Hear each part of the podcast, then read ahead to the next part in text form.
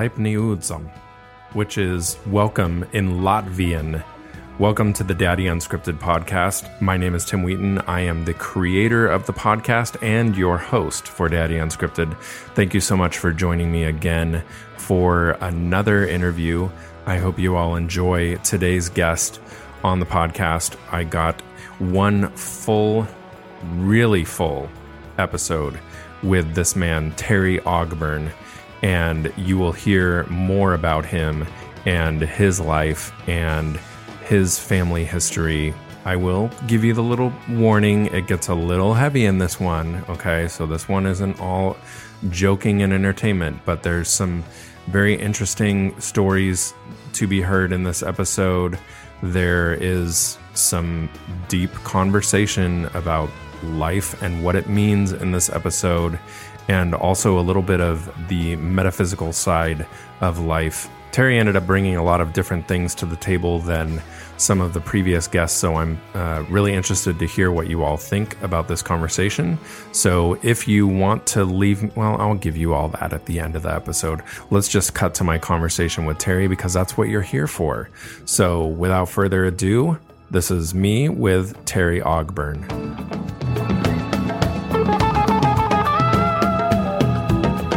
All right, well, we are here. Welcome to all of our listeners as well, for the people who are new coming aboard to Daddy Unscripted. And the guest we are bringing to you today is none other than Terry Ogburn. I want to make sure that I very formally welcome you to the podcast. Thank you for being here. Well, thank you for having me. Yeah, absolutely. So we will kind of go into your history and what that means for fatherhood to you. So as far back as that makes sense for you to tell the very large story of that, I will sit here and enjoy your story. Okay, good. Growing up, my father was in the Air Force. So my first 9 years of my life was island hopping. So we went from Guam, Japan, Okinawa, Hawaii, that type of thing. So growing up military life, you live on bases. So you just, go from base to base to base type thing. And of course, that's a whole different lifestyle than being out in the public world. And it wasn't until we came to Tampa, Florida, because of the Bay of Pigs and the conflict, Cuban crisis, and all that stuff. We came here. My dad was part of the Strategic Air Command. And so growing up with him was like, of course, we thought it was normal as kids, but like one of the things that he had a rule that if he was up, everybody was up. So once you got to be of school age, your wake-up time was 4:30 in the morning. Mm-hmm. And his rule was that he believed you got prepared for school. So you did your homework in the morning, and when you came home at night, you had your chores and you could play or do whatever you want, but you had to be at the table at 6:30 and in your chair, so to speak. And not that we had assigned seating, but everybody knew where their chair was, so to speak. And then as soon as dinner was over, then you scrubbed the kitchen, bathroom, and went to bed. 8:30 was your bedtime, and that was it. So that was how we, growing up as far as that goes. I didn't have a grandfather. Both of my grandfathers passed away before I was before my my mom's her father died when she was like 5. My dad's father died when he was like 4 or 5. So I didn't really have any grandfather, but my father was very involved in our lives growing up, as you can say, a military family would be. And I can remember I wanted a bicycle, and my dad said, well, let's sit down and develop a business plan for this. So we had to sit down, and I had to calculate out how many, it was a paper route, I was going to get a paper route, and then so how many people would I'd have to have in my paper route, and how much money was I going to earn, and all this kind of stuff. And so as a little kid, 11, 12 years old, you're sitting there trying to figure all this out. And back then, delivering the papers, the evening paper was the one that, and it was like 25 cents a week. So you made a nickel on every, that's kind of telling you how old I am. You made a nickel on your route, you know, on that person, you know, so, and you had to pay. So I ended up having to pay, you know, that's how I paid off my bicycle. And then later on, when I got a little older, 14, 15, I wanted to go in the lawn mowing business. Same thing, had to get a lawnmower. So therefore, I had to go through the business planning concept, how many yards, had to cipher all this stuff out and then make like a little, you know, how to go around knocking on doors. And so I was became a cold call salesperson, you know, from the time I was like 10, 11 years old. I would go around knocking on doors and asking people to either join my paper route or let me cut their grass. So, and then, you know, again, growing up as a teenager, my father was military, so that meant short hair and this, that, and the other. Well, not with me. I had to have long hair, and I had to do everything different. I was a surfer. I had to go surfing and to the beach and all this stuff, and it drove my dad crazy because, you know, he wanted me to, you'll never amount to nothing with long hair, and you'll never do nothing, you know, with that attitude, and you can't surf for the rest of your life, and mm-hmm. you know, all that kind of stuff. And somebody said beach, I was already at the beach. So it wasn't, right. I didn't have to ask. You didn't have to ask me twice. Yeah. And I guess if you grew up in California, it's probably pretty same, you know, that's where it was. That's where all the action was. It's where the girls were. That's where everything was. So yeah. Now the interesting thing, so I come along 11th grade, and I'm not doing as well in school as I possibly, you know, could. My dad always, you know, knew I was, you know, I didn't put out enough effort. So, Tim, what he decided to do was remove me from public school, and he put me in military school, thinking that would, you know, straighten me up, so to speak. Yeah. But he chose Melbourne, Florida, for me to go to military school. Now, the significant part about that is that's where I did most of my surfing, was on the East Coast, which was Melbourne, Cocoa Beach, you know, that's where the waves are. So he found a military school over there called Florida Air Academy, and he proceeded to book me into that. So I went from long hair, surfer, to short hair, living on the surfing coast and traveling in a pack of 4, 5, 6 cadets at a time, because if you got caught out alone, you can only imagine what would happen. And if you tried to date one of the girls, forget that. That wasn't going to happen. You weren't dating a local. And, you know, that kind of stuff. So my last year of school was a little different than I had expected, being uprooted. And when I got out of school, the first place I took off to was Jacksonville. Went and moved in with my aunt, and knocked on her door and said, "Aunt Velma, can I move in?" And she put her arm around me. She said, "Oh, come on in. We'll talk about it." You know, so my Uncle Glenn come home, and we talked about it. And, of course, I didn't know at the time. But, of course, my mother and her talking, and they know where I was and all that kind of stuff. But, yep, so that's kind of growing up, how it was around our house. We were always taught to be enterprising, think outside the box. We weren't allowed to say the word can't or you can't do something, because that fueled my mother. I mean, if you told her you couldn't do something, she would just – in fact, she got to a point to where she was cutting – can't out of the dictionary and say, go find that in the dictionary type thing. So, that's awesome. Even my mom was enterprising. She would, of course, being a stay-at-home mom in the military, you found ways. You took in ironing, you took in work, you bought vegetables from the farmer's market, you canned them, and you distributed them through the neighborhood and sold them, you know, peddled, and, you know, that kind of stuff. We were always looking for a way to be enterprising. Mm-hmm. What year was your dad born? 1920. Okay, so when he was in the military, did he actively serve in any wars or anything like that? Yeah, he was in World War II, but okay. Interesting enough, he was actually a desk clerk in Miami. And he did some other things, you know, as far as Air Force, because you got to remember back those days, Air Force was more about intelligence gathering and so forth and so on. And so his responsibility was when the GIs would come back from the war zones, they would come to these different hotels. They were R&R. They were called R&R. And my dad would actually debrief you. That was part of his job, but he didn't do it from a debriefing like under the lights and camera stuff. It was more of, you know, going out and having a beer with a guy or going out and hanging, having lunch or something, and just find out what was going on, the way he gathered intelligence. Mm-hmm. So that was his war duty, was to be based in Miami, Florida in a hotel, working every other day. Hmm. That's interesting. Not a bad life, right? Yeah.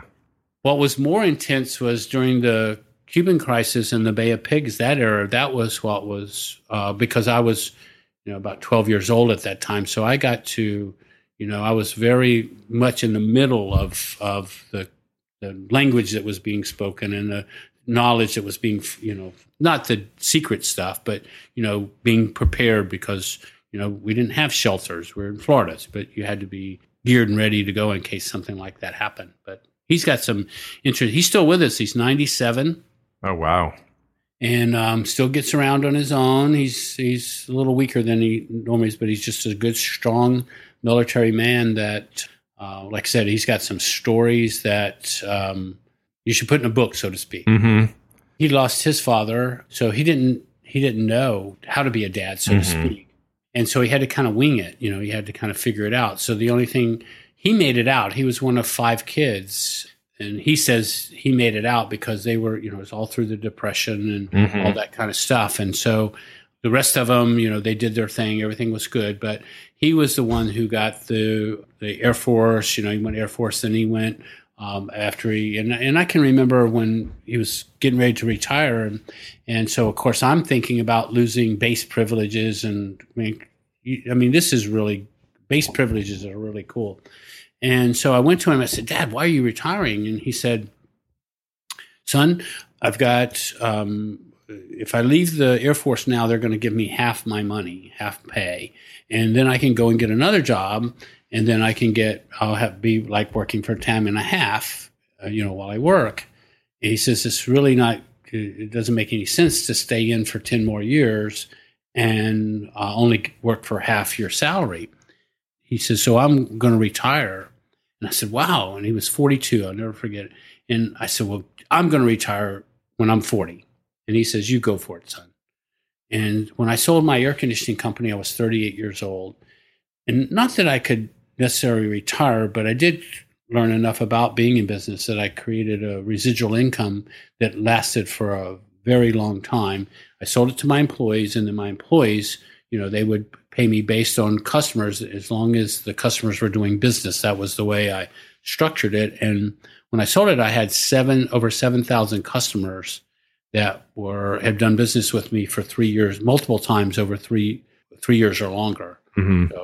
So those customers stayed with me, you know, stayed with the company, and I got money up until like 2004. That was in 1989 when I sold that. Wow. Again, my dad was, like, just to give you one of his stories, we couldn't answer the phone. Back in those days, we had to have a special private line that came to our house simply because if the base needed him, you know, he had to be over. So we had to answer the phone in a certain way. And not every child could answer the phone. Like, I was the only one that could answer the phone. And until you got to be, like, 12 years old, there was no reason. Mm-hmm. To answer the phone. Right, so right. You shouldn't even be on the phone. Yeah. And you had to answer a certain way. And I remember then he went, and this is how he thought his life out, that he went from Air Force to the VA. Hmm. And so he was able to transfer his seniorities and his numbers and all his GS ratings and all that just moved over with him. And he just stayed right on with the VA until he turned 62, and then at 62, he retired. And right now today, Tim, he gets, he's a triple dipper, one of the few left in this world that can actually get 3 government paychecks. Wow. And he cannot spend the money that he makes each month. And believe me, this man tries. He really does. He goes, like, he goes into his VFW. He's got a little VFW. You know, little VFW bar, where these veterans hang out. And when he walks in the door and he sits up at the bar, as long as he's sitting at the bar, whether he's in his VFW or somebody else's VFW, as long as he's sitting at the bar, no one buys a drink. He pays for everything.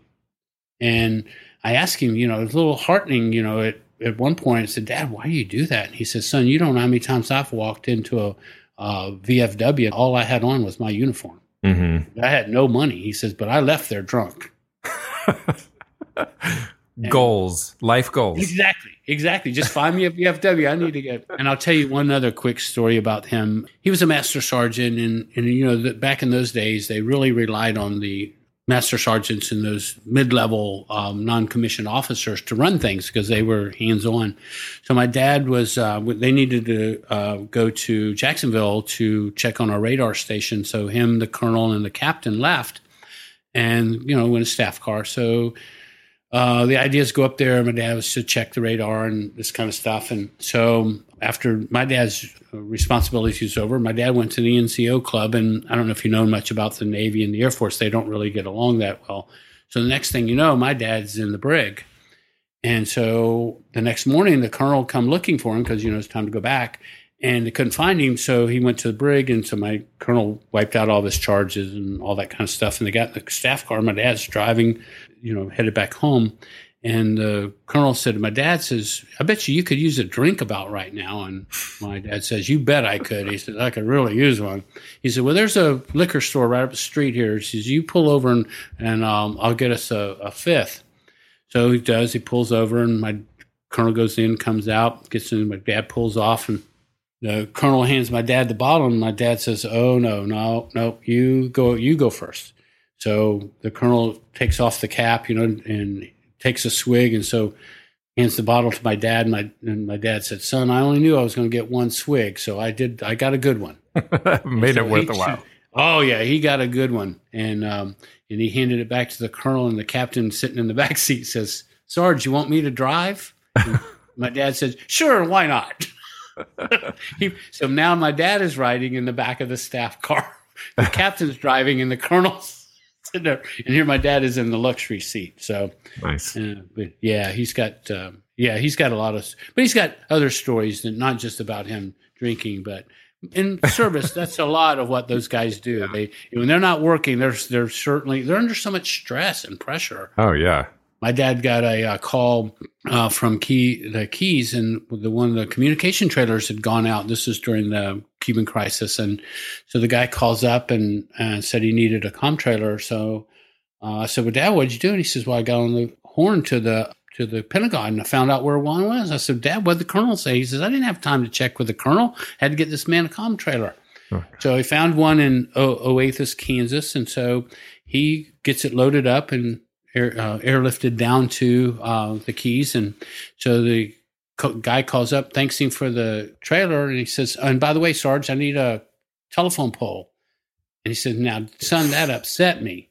And I said, why? And he says, well, I got him a comm trailer. I got it loaded aboard a plane. I got a Jeep and two airmen, and I got all that down there for him. And now he's calling up me for a telephone pole? I said, well, what did you tell him? He says, I told him to stick his head out the door and claim the first one he saw in the name of the United States Air Force. Commandeer it in the name of the Air Force. Yeah. He actually created what we would call today the first conference call. During that skirmish, back in those days, it was pull and plug. And so he didn't like that his airmen were having to do all this work to get these colonels on the phone to talk about what was going on, Langley and Andrews. So he figured out switches on how to make these things work so these colonels could talk to each other, just pick up the phone and talk to each other, you know, whenever they wanted to. Wow. And after the skirmish was over, he was ordered to NORAD to go before the commanding officer, and then he was informed that when he got there that he needed to dismantle them switches, and the commanding officer said, sit over there in that chair, and I want you to sit there for 15 minutes, and when you get back to that base, you tell them that it was the worst you ever got in your life. And that a boy, son, and keep up the good work. And he went to, and my dad got back to the base, and he found out that he had broken all kinds of FCC regulations, interstate trafficking of telephone lines. He cost the government over $45,000 in fines. But they didn't take the switches down until after the skirmish, though. Yeah, I'm sure. That's pretty funny. So you are one of how many kids? 5 from my mom's side, 3 from my dad's side. My mom had two children when my dad married her. And so growing up, there was five of us in the household. And then where did you fall in that line of siblings? I was number three on my mom's side and number one from my dad's side. Okay, so you're right in the middle, basically. Well, on my mom's side, it's interesting. I met a lady years ago, and she asked me that same question: where was I in the pecking order? Mm-hmm. And she said, "Oh, you're really disturbed. You're the middle child and the firstborn. Mm-hmm. You got some real issues, dude." You got the best of both worlds, sort of. I don't know. I don't know if you can put a whole lot of stock in all that kind of stuff. But anyway. Yep, that's how it is. But I did growing up. I had an older sister and an older brother who, they were like, they looked after me and that kind of stuff. Of course, you grow up faster. When you got somebody that's 10, 12 years older than you are, you do grow up a little faster. Oh yeah, you learn and get to see a lot of things that you normally would not. That's for sure. Yeah, my sister would ask to go someplace, and my mom says, "Sure, take your brother with you," because mm-hmm. she knew I'd just spilled my guts when I got home. Yep. Or keep them from doing things that they shouldn't maybe be doing. Exactly. Yeah. So they're smart growing up. My mom was a Southern girl born in South Alabama. So you're talking about an upbringing between Southern heritage and military. So you combine those, and there's not much difference. Very Southern bringing up is very rigid. A lot of yes ma'ams, no ma'ams. That type of stuff. Honesty, integrity, all of that is you shake somebody's hand, you give them your word, that's it. That mm-hmm. kind of goes along with both sides of that. Mm-hmm. And so were you moved about a lot during your schooling years, or was it not that kind of moving around military family? Oh, no, we moved because of my dad's position. I lived in 14 different states. Wow. And that was all before my dad retired when I was 12. So I lived in 14 different states. I was at 14 different bases in 12 years. Wow. That's remarkable. So how many schools, let's say from after elementary school on, so from 7th through 12th grade, how many different schools were you at? Well, actually, my traveling stopped when I was in the fourth grade. So So I started the fourth grade and never. It was all up into the fourth grade that I moved around. So okay. After the fourth grade, we were in one spot. When you go to base living, it's not like getting rid of all your friends, like you see on these TV shows and mm-hmm. public. Like normal people. I should say. I'm not meaning. Not meaning that you're abnormal. Yeah. Exactly. But my dad says we are. But anyway, because you don't develop these long lasting relationships with these kids. They're in and out too. You may be in a grade or a classroom, and the next day your bud's gone type thing. But it's not sad. And you're all kind of it's normal. Not really expecting it, but yeah, you're kind of used to it, or knowing that it can happen at any time. Yeah, you grow up knowing, I was 6 months old. I was on a ship headed to Guam. Oh, my goodness. First grade, I was in Japan. Wow. Second grade, I was in Okinawa. Third grade, I was in Georgia. I mean, it's your norm. That was my norm. So right. It wasn't abnormal at all. Just like when we didn't know that we didn't have as much money as the next door neighbor did. Mm-hmm. You had what you had. Yeah. Yeah. I think there's definitely something to that. And I think that normal is a lot different than today's normal. I don't know. I maybe should think more about that before I make that comment. But I know, there seems to be a lot of my friends and my kids and families, children who I hear a lot more of the kind of keeping up with the Joneses in this day and age than I think I really did. I think for me, when I was a kid, and I was born in 72. So, I was a kid during the late 70s, early 80s, when the coolest stuff that was coming out was we were just starting to get the not really the computer boom, but, you know, I didn't really see a computer until I think 6th grade or 5th grade, and video game consoles were starting to come out at that point, and that was really the biggest envy point for myself and my brother, who's a year and a half older than me, I think, was, you know, some of the richer kids had an Intellivision or whatever it was, and we didn't have one, and why couldn't we get one? And I think that was kind of the biggest thing, as opposed to, like, nowadays it's, I mean, I'm dreading my kids being teenagers, let's just put it that way, because some of the stuff that I'm hearing from other parents of some of the shoes and even T-shirts that cost over $100 and their kids wanting them because other kids have them is a very, not scary, but is a scary thought to me of what I'm going to be up against as a parent soon. Yep. I think we all go through that where, you know, like I have an aversion, so to speak, to T-ball. Mm-hmm. Because when I was growing up, there was no such thing as T-ball. You had to compete and you had to do that. So when I look back at your generation, my daughter was born in 1972. And, you know, to show up and get a trophy or to everybody wins, is that mm-hmm. created some of the stuff that we have today?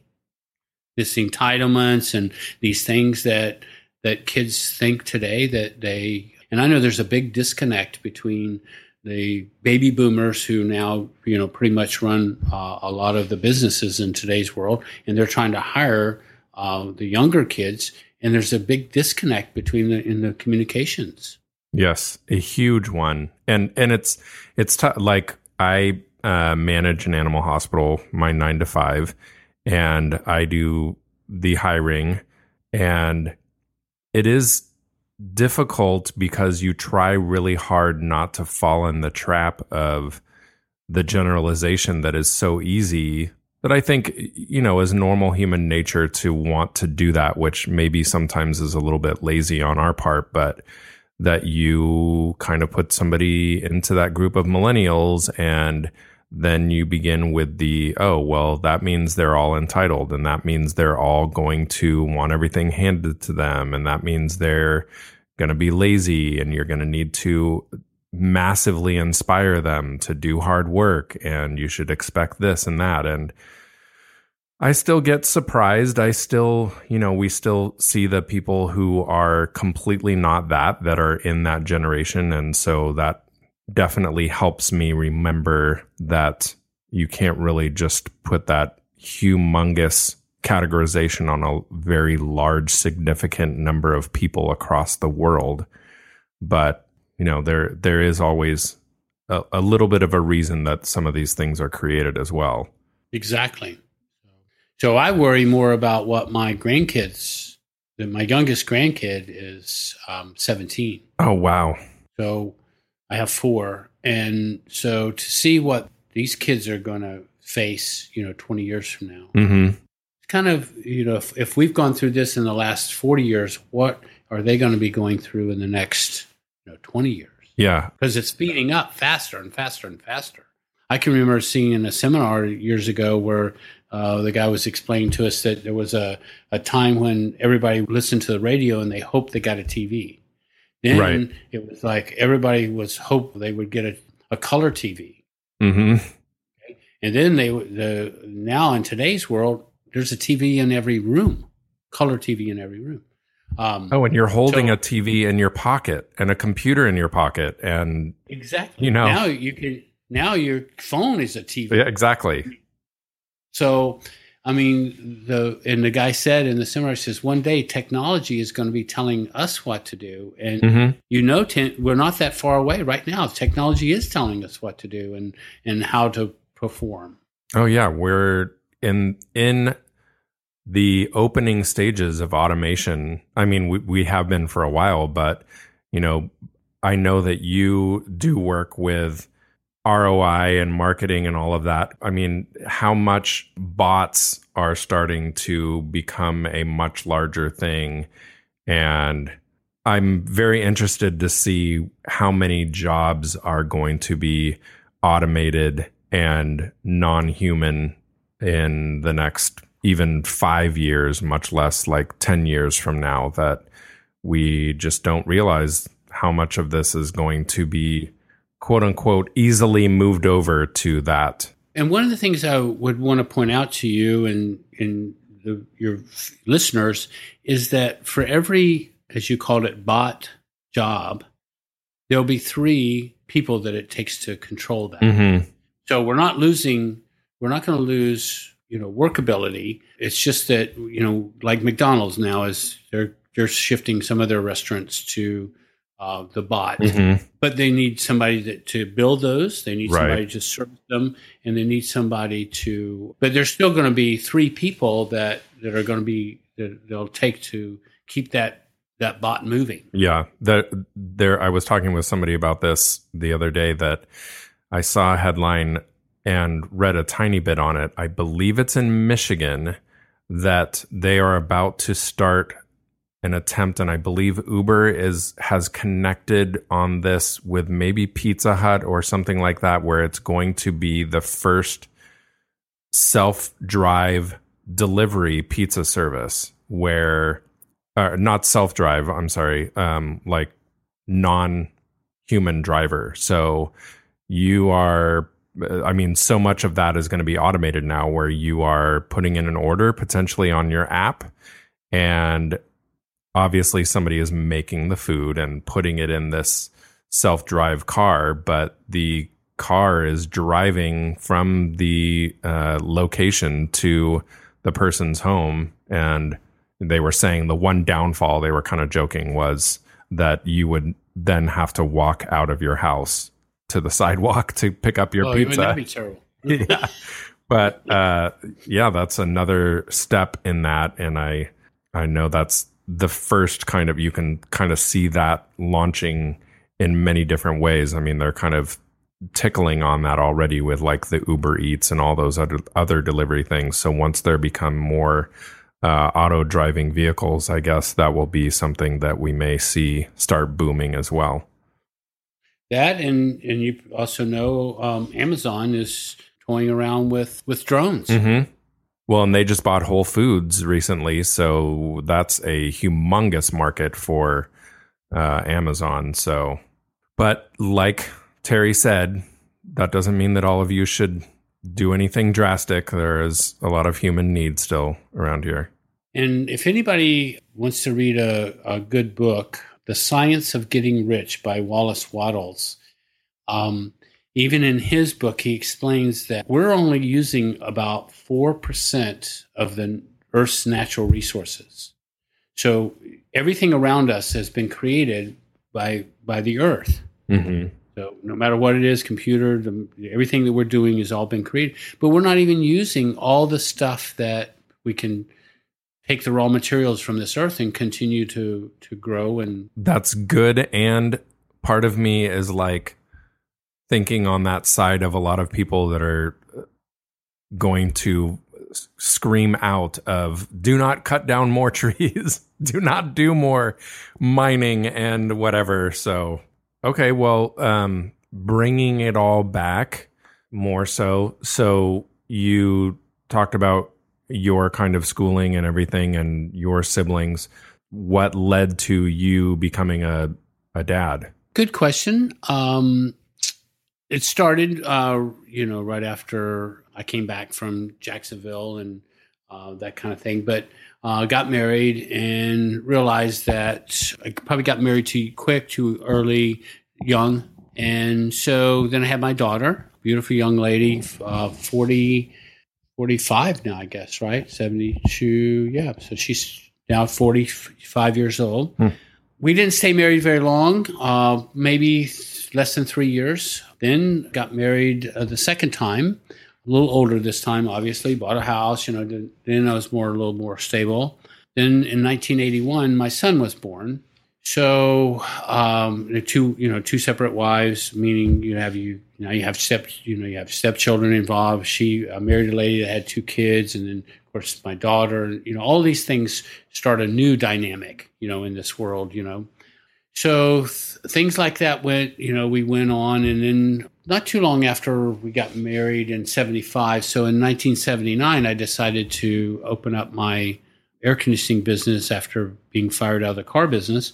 It was all because I was good at what I did. I was either number one or number two, sold cars for about 5 years and did very well at it. But I wanted to grow. I wanted to move up in management. And I had this real baby face and young looking guy. And so nobody would, you know, felt like they could trust that. So anyway, so applied for a job, got fired and for applying and decided to open up an air conditioning company.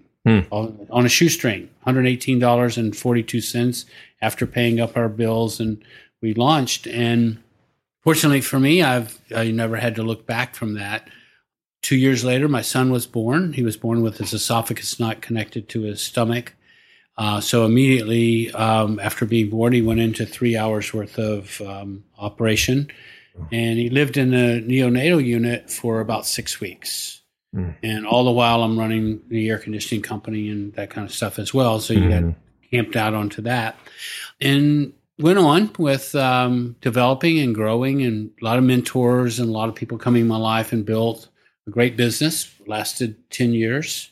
1985, I started helping small businesses grow with the intention of along this time now, even though it's still, he's only four, I'm thinking, wow, this is going to be great because I'll have my son and I'll be able to teach him how to do business. And I'm not a big, you know, I think you should have a good trade, but at the same time, I've got this entrepreneurial spirit in me. And I know not everybody does, but, you know, I felt like he did because as he was growing up, he would always have these like little ideas. Like he talked his mom into going to Costco and buying him a big sack of blow pops, and he sold them at the playground, you know, for a quarter apiece, you know, and paid his mom back for the bag. And I mean, he was a little enterprising little kid, you know. So I thought, wow, this is going to be fun, you know, having a son to, you know, like Terry and Son, you know, type thing.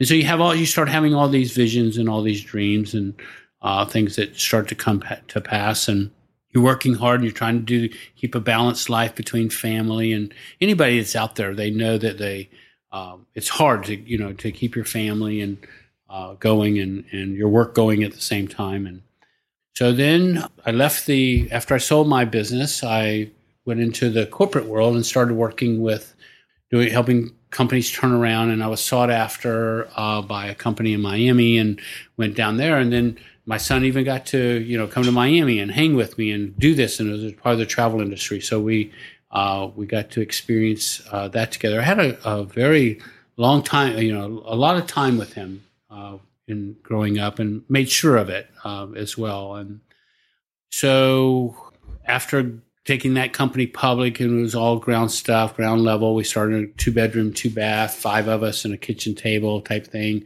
2.5 years later, we went public. And all the time, he got to share all this with me. And then I went to do I was liaison between AT&T Wireless and MetroCall Paging, and he traveled with me. You know, we'd go on sales calls together. We'd go on trips together. You know, all this kind of stuff, you know, just hanging.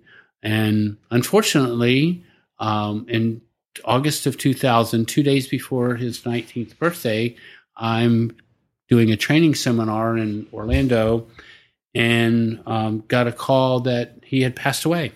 Oh, wow. And, of course, that just knocks you for a loop, obviously. Oh, yeah.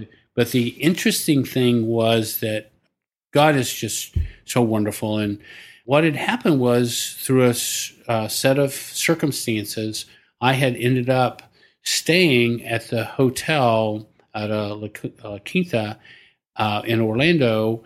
And every time I would come into that area, I would stay at this hotel, largely because that when TJ was about 5, we had stayed at that same hotel, and we had one of the best weekends, Tim, we'd ever had in our life. I mean, it was just nothing but, I mean, we just pushed the furniture away and we just got on the floor and we just really played, you know, we swam and played, and we went to dinner and all these different things. And it was one of the best evenings. But I had happened to have booked for my night stay in that hotel. And what an interesting place to be when you get that news. Mm-hmm. It was like I wasn't alone, right? So you know, I had his spirit there. And, you know, so then I go to, that was on a Tuesday, then Wednesday head back and to Tampa. And then Thursday, my golf partner, my son-in-law, and TJ and I were supposed to play golf together for his birthday. And that was another thing we enjoyed doing together too, was playing golf. And so, of course, my head, I can't keep, my head's not in the game, and, you know, crying and stomach hurting and all the stuff that's going on. You know? Sure. So I tell my golf partner, I said, at the turn, you guys are going to drop me because I'm messing up your game. And my partner says, oh, no, you're going. We're going to drag you through this course, but you're going and through it. And so we make the turn. We're now in the third tee box, Tim, and it starts raining. And there's not a cloud in the sky, not a white one, a blue one, a dark one. There's no cloud. Wow. But it's raining. No way. Yep. And I'm feeling, but I'm acting kind of cool about it. I'm not freaking out. Yeah. And because I'm afraid it's just me, you know. And then my son-in-law tells me later, he says, no, he says, I heard the rain hitting the golf cart. So I just took it away that was my son's tears saying that I didn't mean to. That. And so what had happened was he had taken a pill called OxyContin, and he just laid down and went to sleep and never woke up. Not that he was on drugs. There was nothing in his system. There was no alcohol. There was no marijuana. There was nothing else in his system, because I was afraid of that. Because, you know, he's out of touch. He's a teenager. You know, it's 2 days before his 19th birthday. You don't know what. He was living in my condo, but doesn't mean that you know exactly what they're doing. You know, he'd clean it up before I got there, obviously. And you wonder, you know, what's on the other side, you know, that type of thing. And not too long ago, I was fortunate enough to get to watch a movie called Is Heaven Real? And it's a true story about this little 4-year-old guy who develops appendicitis, and he's in a rural area, and they have to rush him to the hospital, you know, many miles away. And by the time he gets there, he's slips into a coma. And so the dad goes into the sanctuary in the hospital, and he's mad, you know, at God and kicking chairs and stuff. And the mom goes into another area of the hospital and starts making calls for prayer warriors. And the father is a preacher, and he's also a sprinkler, you know, farming rural area. He does irrigation. And so after his son gets better and comes home, he starts talking about heaven, and he's telling his dad, he says, you know, there is a heaven. Heaven is real. And dad's, oh, okay, cool. You know, he's a preacher. Okay, cool. And he says, and Jesus has a pony. And he goes, really? He has a pony? And he goes, yep. He says, and it's all colors, Dad. And so he keeps telling these wild little stories coming from a 4-year-old, and everybody's kind of being distanced. You know, they're distancing from the church. The church people are distancing themselves from him. The wife is distancing herself. And they're trying to figure out all this going on. And so the little boy keeps letting out these little nuances, you know, and talks about his preacher's grandfather is the one who raised him, and he says, "Oh, I met Pop in heaven." Oh, you did? What did he look like? And he starts showing him some pictures, and the little kid goes, "No, nobody's old there in heaven, Dad." And so he went and found another picture of a young man, a picture of his dad. He says, "Yeah, that's him." And he never met the guy. He never met this man, you know. Wow. And so then a little later on, he's getting ready for school, and he says to his mom, he says, and his mom's real skeptical about this whole thing. And so he said to his mom, he says, you know, I have a sister. And she goes, well, of course you do. It's Casey. She's sitting right over there. And he goes, no, I have a sister in heaven. And she goes, you do? And he goes, you know, the one that died in your tummy. Oh, boy. And this woman cries. She just starts breaking out crying. And because the only people that knew about that was her and her husband. Wow. And they didn't even know what sex the child was, because they didn't want to know. And the end of this story, everything works out as a typical, you know, movie does. It works out in the end. And so the dad's on a computer looking up, trying to figure out if anybody else has had this kind of encounter.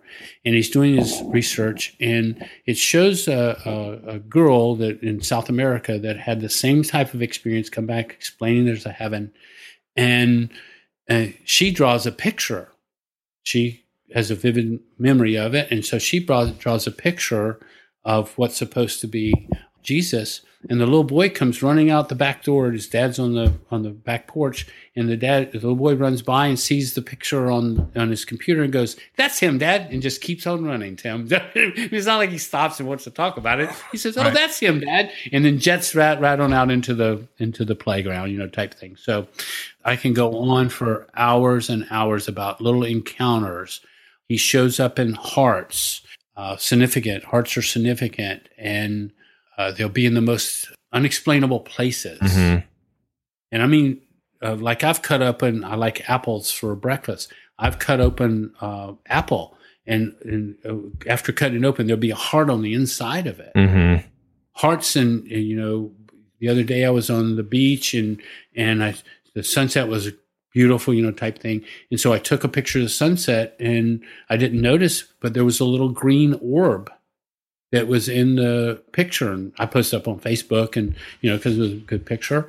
And one of my friends commented, says, "Do you see the green orb?" And I went back and looked, and there's this little green orb, sitting right there, mm-hmm. in the picture. And then I went back to my phone, and I have an iPhone, and it was on live, that. Oh yeah. And so I looked at the picture, and the orb moved.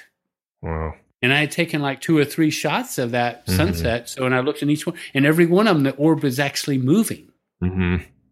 And, and there's no bug. There's nothing out there. Right. So you wonder, what in the world is that all about? So, yeah. One of my best friends, his wife, her father died not that long ago. And I can't remember what the connection is, but there's some kind of connection that she had with him with hummingbirds.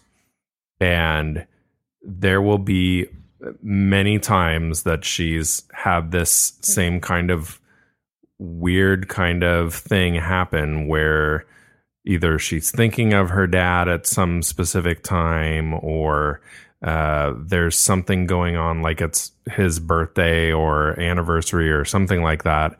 And there will be just the most random hummingbird that will come and quote unquote visit her, or that she will spot just out of nowhere, that always just, really kind of floors her inside and reminds her of her dad. And I've heard a few other things with that. I think a friend I have, it was something with maybe pennies or some kind of coin or something. And she would find these pennies on the street that, or on the sidewalk, when she was thinking about her dad or something like that. So I know that there's definitely, something to that.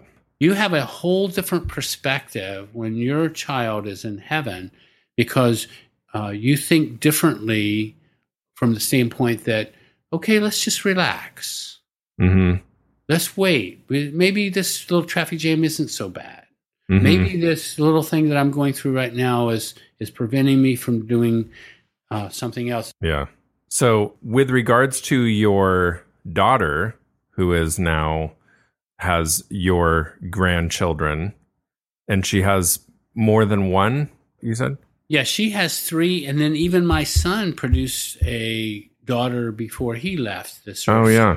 She was born in July, and he passed in August. So my belief is that his job on this earth was to produce this little girl. Hmm. And now this little girl, Michaela is her name. Her mom had raised her all these years, that I'm the grandfather and that TJ was her father. Hmm. Mm-hmm. She married a guy. They went into the service. He was in the service, and they have 2 other kids. Hmm. But she has never. And she tells a story that. This one was, I was overhearing this. She was explaining it to one of her girlfriends over the summer. Tori was the girl's name, and Michaela is TJ's daughter. And so she says, yeah, I was about 1.5 years, maybe 2 years old. And my aunt came into my bedroom, her mom's sister came into the bedroom, and I was laughing. And my aunt asked me what I was laughing about. And my response to her was, "My daddy's kissing my feet." And so the girl said, "Oh, that's nice." And she went to walk out of the room, And so Michaela said to her, "My daddy wants to know if you're still mad at him." Oh, boy. And the only person that knew that would have been her. Right. Not my granddaughter. And yeah. And the funny thing is, Tim, this little girl has so many little mannerisms that are just like him. Now, you can understand that if you grew up with him, you kind of adapt to those things. Your children probably have little quirky things that you do or your wife does. Yeah. Type thing. Yeah. But when this little girl was only a month old and she never even really met him, to come up with some of the things that this little girl comes up with. We were having dinner one night and with her mom, and we were sitting there. And so I said, "Well, sweetie, how are you doing in school?" And she goes, "I'm okay." And her mom says, "Well, not really that good." And I said, "Really? What's wrong?" She goes, "Well, she's a D, maybe C at the best." And I said, "Well, sweetie, why aren't you, spending more time in school and doing your work?" She goes, her mom says, "Well, it's largely because she doesn't do her homework." And I said, "Sweetie, why don't you do your homework? You got to do your homework. I'm an education guy. You got to do this." And she goes, "Well, I do my homework. I just don't turn it in." And I said, "Then why do you do it? If you're not going to turn it in. Why do you do it?" And she said, "Well, I have intentions of turning it in." And she says, "But I have two lockers." And her mom goes, "Two lockers?" And I go, "I got this." And I looked at her and I said, "You've talked some kid out of their locker, so you don't have to carry your books all around school. So you can just go and get your books when you need them." And she looked at me. She goes, "How do you know, Granddaddy?" I said, "That's something your dad would have done." You can't beat that. You can't beat that logic, right? You got to get to the homework. You got to get that in the part. But if he was that way, he would always think of these little things that you couldn't argue with him on.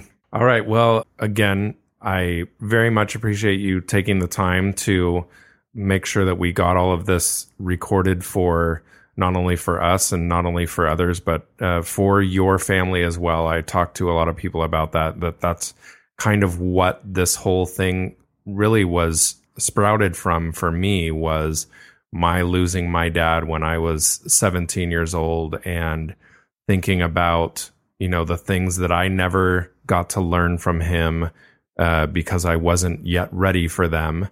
And my desire to pass a lot of those things on to my kids who are now young, and I'm not a spring chicken anymore, and hoping that they'll be able to get something out of some of this documentation, and my desire to do that for as many people as I possibly can out there that are in very diverse walks of life in the world. So I appreciate you contributing to that as well. Well, thank you for having me on. And I think this is a great cause that you're doing here. I've only been on maybe 6 or 8 podcasts, but I've never been on one like this. That's for sure. So, and it's very exciting. It's an earmark, breaking ground on a new venture. I'm trying. I really hope that. Yeah. Thank you. Well, again, you can find Terry on his website is terryogburn.com, and that's OGBURN, but you probably are seeing that on all of the episode stuff. And is there anything else that you want to throw out there, Terry? I'd like to offer your audience an offer, and that is spend a half hour with me. In a coaching concept where we'll go over a situation or something that you're struggling with. Any facet of business, it could be anything from infrastructure, money, marketing, 2 words there, money and marketing, sales, any part of it. Just simply go to terryogburn.com. Up in the right-hand corner, you'll see a box there that says Contact Us. Click on that button there, and it'll drop down will appear for you just to sign in and send a request of the information you want to talk about. But schedule a time. I'll spend a half hour with you. I promise no sales pitch, strictly work. We'll roll up our shirt sleeves together and see if we can't come up with a solution for your problem. That's great. Thank you for throwing that out there for them. So make sure you all take advantage of that. You can also find him at Twitter. All right. Thanks, Terry. You bet.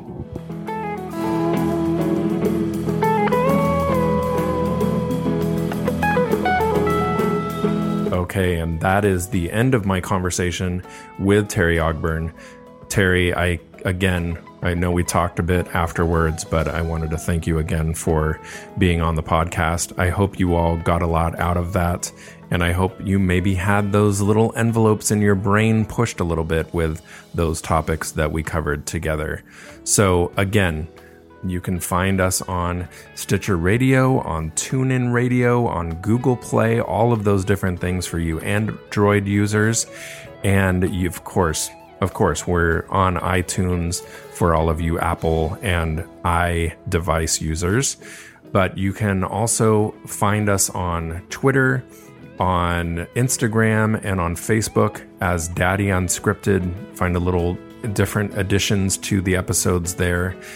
And I would love for you to leave me a review, leave me a rating, send me an email at daddyunscripted@gmail.com so we can get some input and some more ideas for guests to have on, much like how Terry came to me. That would be great. And leave us a note. Let me know what you think of this conversation and what you'd like to see from future conversations. We're working on some, well, I am. I keep talking we as if I've got some kind of assistant, but I don't. I'm doing all this work on my own. But I am working hard on getting some really fascinating guests next and in these next couple of months. And we've got some things happening in the background that I can't really talk about now. That makes it very mysterious and interesting. And you all are getting very excited, I can tell. So keep your ears and eyes peeled for that kind of stuff. But new episode should be coming out in 2 weeks. So I'll let you know about that. And again, I will say a big thank you to Umphreys McGee for providing the music for all of these episodes and allowing that partnership to happen between the podcast and them. So make sure you check out umphreys.com and find where they are playing near you or how to listen to some of their music outside of just my podcast. They will melt your faces or just melt your brain parts. But make sure you check out Umphreys McGee. In the meantime, make sure you tell your family and friends about the Daddy Unscripted podcast. It's always cool when I wear my shirt around, as dorky and nerdy as that feels, when I have people come up to me and say, I've heard about your podcast. That's always a good pat on the back. And so I'd love to have more people saying that they've heard about the podcast, and that depends on you. So I believe in you. And we'll have our next episode out in 2 weeks from now.